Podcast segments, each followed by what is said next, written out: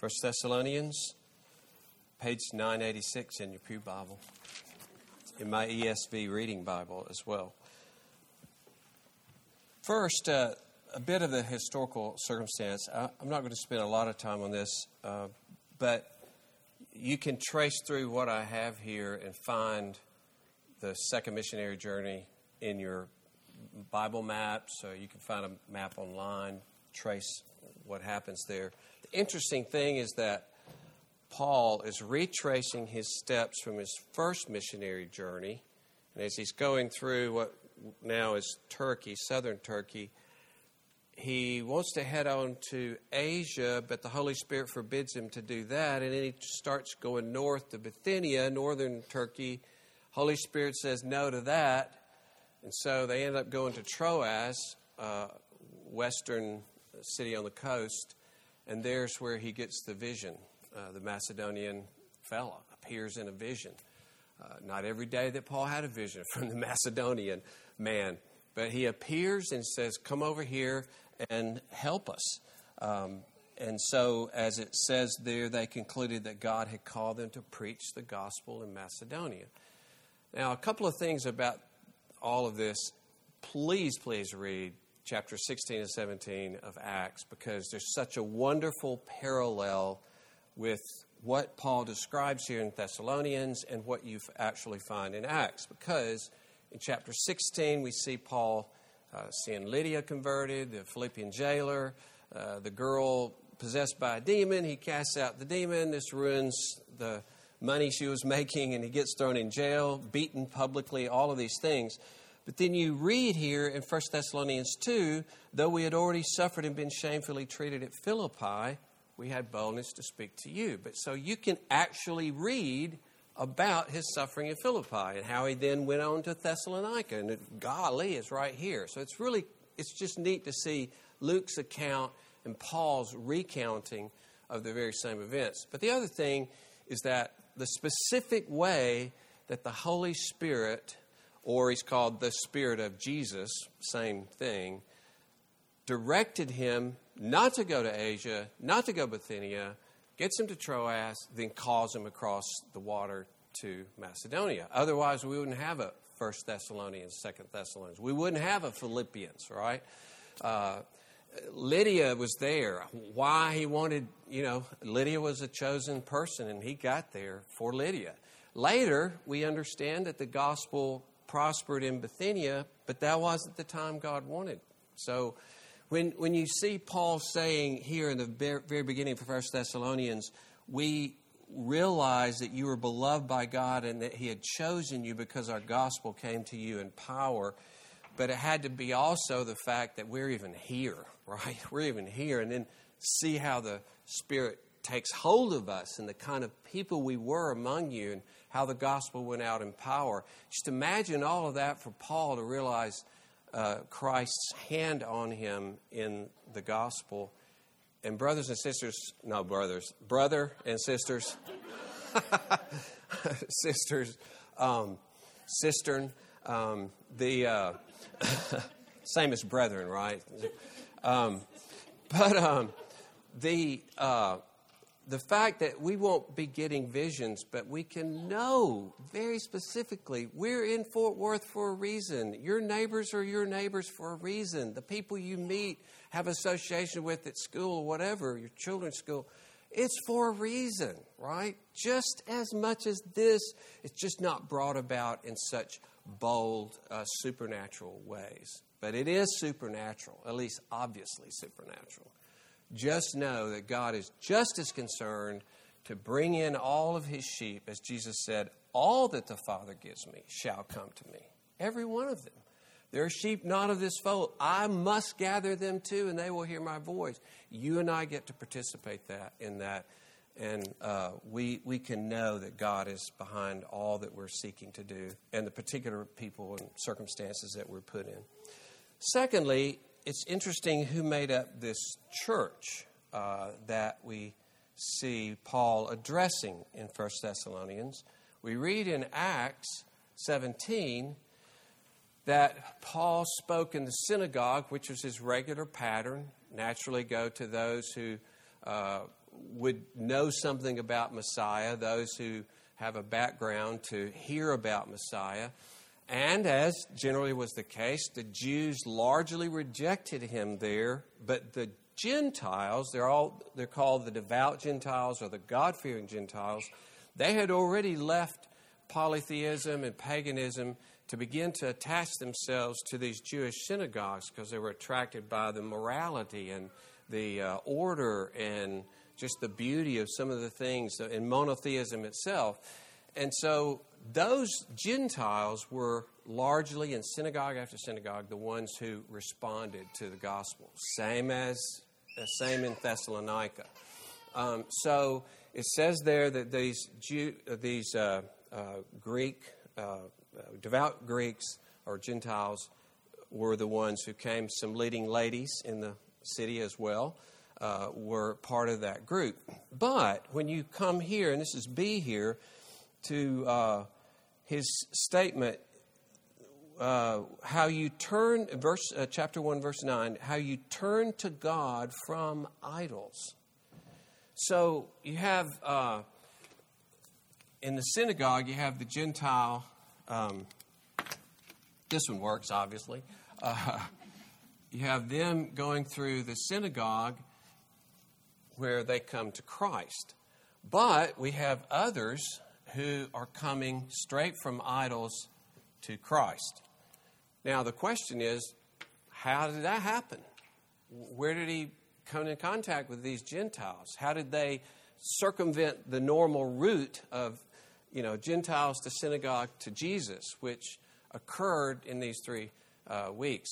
And I would say, as I said, I think to one of the paragraphs above that I think Paul stayed in Thessalonica longer than it appears in Luke's account. Luke tends to condense things at times, um, and so uh, I think, as others do, that he likely was there for several more months, and then we're going to talk down the, the road here about so how did that happen? How, how did he make contact with the Gentiles, which has a direct effect on how we are going to have contact with our the people around us. So, just a little teaser for what's coming as to how Paul and the church made this contact with the Gentiles. And this will tie directly into our Sunday school class, uh, if you're in that class, on the early church and evangelism. All right, on the back then, what is the religious environment in Thessalonica? So, as you, these are just some of the uh, prominent religions that were floating around in Thessalonica. And Thessalonica was the major city of the time, and now even it's the second largest city in, in uh, Greece. It's in northern Greece. You know, Athens, the capital, is in southern Greece. But was a prominent, continues to be a prominent city. So you had uh, Dionysus, the god of wine and drunkenness. Let's think of a god of drunkenness, right? There's even an account of, of uh, Dionysus appearing to someone and scolding him because he's not drunk. He's sleeping and he didn't drink. So there was moral pressure, you know, to follow this God and honor this God. And how do you you go out and get a six pack and down it? You know, that's how you honor this God. That's one aspect of religion. Okay, of course, Aphrodite, you know, or Venus also, she was the goddess of uh, the symbol of sexual license, the very symbol of it. I mean, she was the patroness of prostitutes. And so it was understood as a part of worship and a part of how you understood your relationship to her that uh, sexual freedom was a given. And then you have, I, I, put these three together because they're related in this way Priapus, Isis, and Osiris, and Dionysus again. Um, in these religions and some others, the phallus symbol was prominent. It was such that certain figures had a prominent uh, phallus attached to them. Others, it actually speaks of parades with a large phallus being carried and hymns being sung to it. Okay? There's your Macy's Days parade, Macy's Day parade in Thessalonica. All right? Now, the, not only this, the, the pure, incredible, beyond our imagination sensuality of it, but then these religious cults are all connected to politics. They're all connected to the civil authority or the imperial authority. So, either on both local level, or if you're talking about the imperial cult where Augustus himself was the object of worship, and that was actively promoted, of course, um, you fall out of favor with them. And that's very likely what happened in Thessalonica. And what the Jews knew they could do even though the Jews themselves rejected all of this idolatry, they come up to the officials and say, These guys are challenging your gods. Don't tell them what we think. You know, that kind of thing. And it, it, worked. They knew how to instigate a riot against these people who were uh, supposedly filing uh, claim against the religion of the city uh, or the religion of the emperor. And if you're if you don't follow the religion of the city, you're falling out of all civic affairs because every large civic event was just inundated with this religion. It's part of the religion. They're not. They couldn't be separated. Uh, it's like all Eastern religion in that regard. Uh, the the state and the the uh, cult were one thing. Uh, so this helps give us a background for uh, 1 1 Thessalonians 4 1 through 8, where he speaks to them about sexual immorality. Just helps you understand why this is such a critical thing, what the pressures were. But then it's important for us, I think, because we, of course, we're so myopic. We've always been myopic. Like when I was in uh, college, I just knew because of Hal Lindsey that I probably wasn't going to live to be 40 you know, because Jesus is coming again. And look where I am today. Uh, um, but also, it's not only that we, we, we think Jesus is coming in our lifetime, but we think God judges everything according to what's happening in America right now. And because things used to be better in the 50s, better, as I say to some in the South, oh, back when you could lynch anybody without any recourse? Is that what you mean, better? You know, I, I get sick of that kind of talk. A lot of things are worse, a lot of things are better, okay? It's, it's just a mixed bag. We, America's been a mixed bag from the beginning. I mean, there are just horrendous things that have occurred in American history that are absolutely anti Christian, right? And there's some wonderful things. Let's be real. That's the way it is in this world. But we will tend to think because of certain sexual things right now, it's never been this bad before. What are we going to do? We start wringing our hands. It's all over. Our culture's gone, etc., etc., etc. How do you fit that into this? This tiny group of people that are watching these parades of, of male organs as, as part of what their celebration is. And one of their goddesses, you know, pushes you into sexual licentiousness. Um, and they're, they're, they're carved, you know, purity and holiness and love out in the midst of that environment. Um, so let's don't wring our hands. Let's say, God's put us in, yeah, tough environment. For what? So that we might make known the purity and beauty and love of Jesus Christ.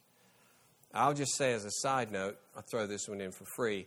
Um, we, uh, of course, it means as part of what we do to teach with vigor and joy the beauty of human sexuality. You know, get back into the Song of Solomon and realize wait a minute, she celebrates his body in there. He celebrates her body. God celebrates their union in this place. That's the feel of the New Testament, I mean, of, of the Bible. Um, and so it means that we, uh, as Kay and I like to put it, as we're enjoying now our grandchildren along with our, uh, our children, you know, enjoying our grandchildren with our children. We've invested so far 41 years into it. Uh, we're deliriously happy, which is a wonderful thing, you know, in our in our marriage. But we look at this and the 41 years invested in the enjoyment of our grandchildren, and our shorthand for it is sure beats the back seat. Sure beats the back seat, right? And that's all you have. You have Playboy slash backseat slash slash slash slash, or you have this over here, right? And we're, we're here in a broken, destructive, dark society to speak, to speak the beauty of, of truth, the beauty of love, the beauty of Jesus Christ. So that's where God has called us. He means to use us. God, give us grace that we will uh, look to see how wonderfully He'll use us here. Then, fourthly, we get to this um, matter of how did they uh, reach these Gentiles? That's the teaser from number two, right? so, one is that faithful work is emphasized in this uh, book. He, he, he commands them in chapter 4 and 2 Corinthians 3 uh, underscoring how important it is for them to be faithful in their everyday work. And he includes in there that you may walk properly before outsiders. Okay? And then Paul himself set the example because even as an apostle, he could have been supported by his work, but he by by his preaching, but just to make sure everybody understood he wasn't out to make a buck, he wasn't using this for greed, you know, just like all televangelists, you know, they're not out to make a buck. Um, but, but Paul himself was faithful in his work. And this possibly, likely, gives us a clue as to how he ministered the gospel in perhaps those several months uh, that he stayed uh, past the time in the synagogue. And uh, it, was regular affair that in artisans' shops, people collected and talked about philosophy and talked about religion and talked about life. It was just a gathering place. So it's very likely that one of the places that Paul spoke the gospel, not only in whatever public arena he could find, but it was actually doing his work and having people come in regularly. And, and uh, then, of course, he would bump, uh, bump up against Gentiles, not just Jews, but Gentiles in this way. And so, over the, this period of time, both he and others would begin to influence people in their everyday lives. So, uh, that's, that's likely, it's, it's through the daily uh, faithful work, faithfully carrying out responsibilities of work and community. And then, uh, in, secondly, B, we have this constant emphasis of love that's to be shown to all people. Uh, for instance, let me just read these that I have listed. May the Lord make you increase and abound in love for one another and for all. 1 Corinthians, uh, 1 Thess, uh, 3.12.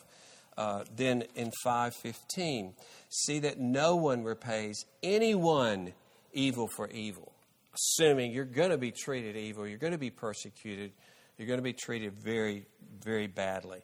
Uh, always seek to do good to one another and to everyone, right? That's the means by which people begin to see these people are different. What's going on in their lives?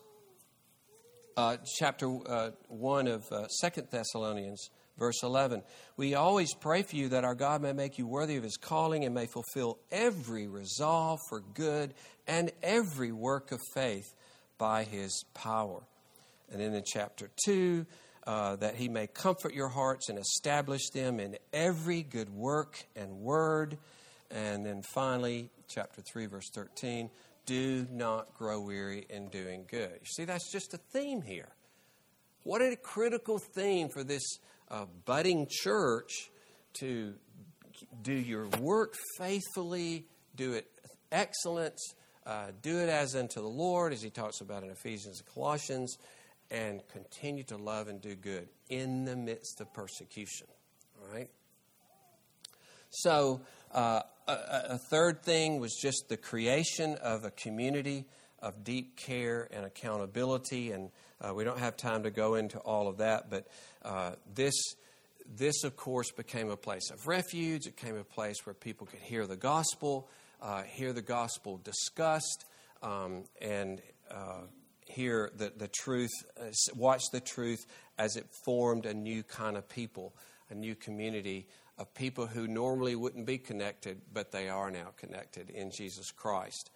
So it's your work, it's this love that every person is carrying out, or maybe sometimes jointly as a community, and then the very community itself, uh, which created a whole new force to be reckoned with, uh, a place that would draw others into it, where they could be nurtured in the gospel. And then all along, they're trusting in the power of the gospel. And you'll see that in that paragraph time and again in these uh, two books he talks about the proclamation of the word and the power of the Holy Spirit and how God is at work. So, holding all these things together, being faithful in the total responsibility and outface that we have with unbelievers, being compassionate and, and given to servanthood and love and humility to them, uh, building this community that is safe and uh, where there's accountability, where there's vulnerability, where there's humility, uh, and people come in and and uh, I've heard the testimony many, many times of people who've come into our church, and you think, well, how did you grow? It wasn't just me. Why didn't Ryan? Why, it, it, they just say, well, everybody, everything. I just grew because everywhere I looked, there was the same message being worked out in people's lives, and I saw a love and vulnerability, and people would talk about Jesus in a way I've never heard them, and they would share their lives in ways that, you see, that's it. That's it, creating this community. All the time, trusting we have the gospel, we're preaching this gospel, we're talking about this gospel, we're explaining about Christ, we're praising Christ. This is going to have its great effect through the power of the Holy Spirit.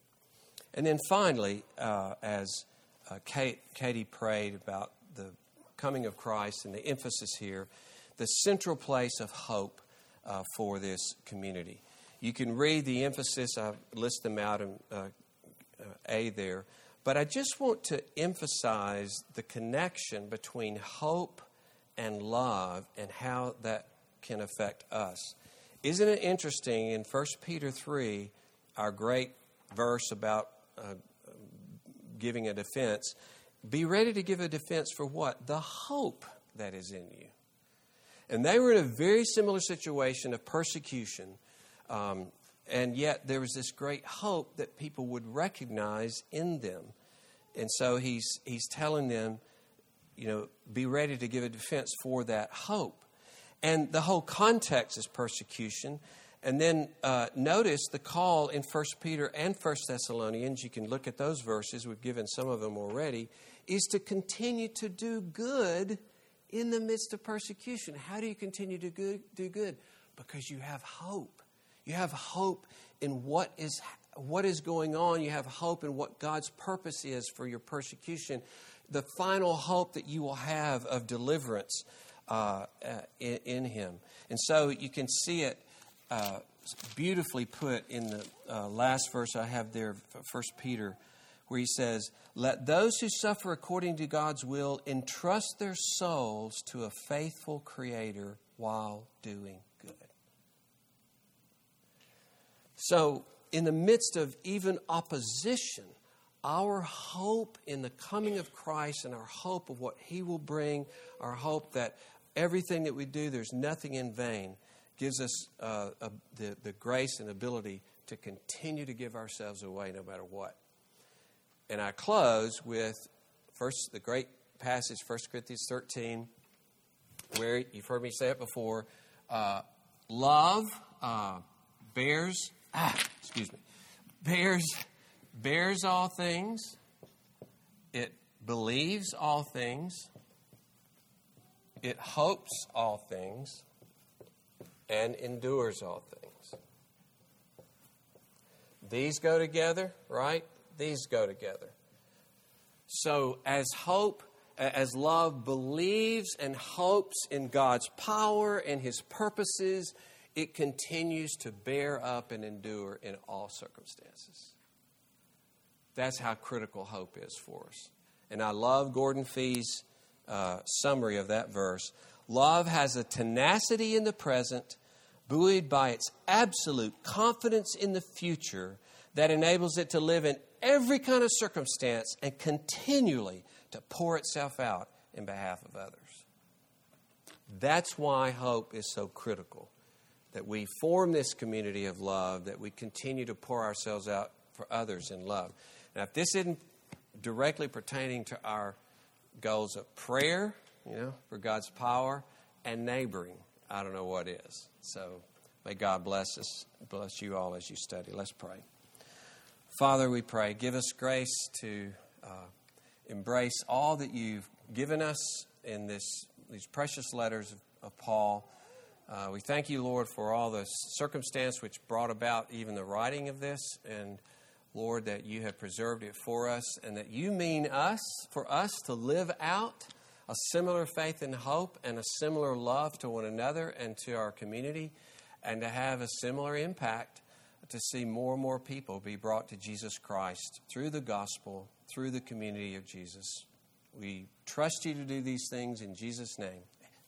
Amen.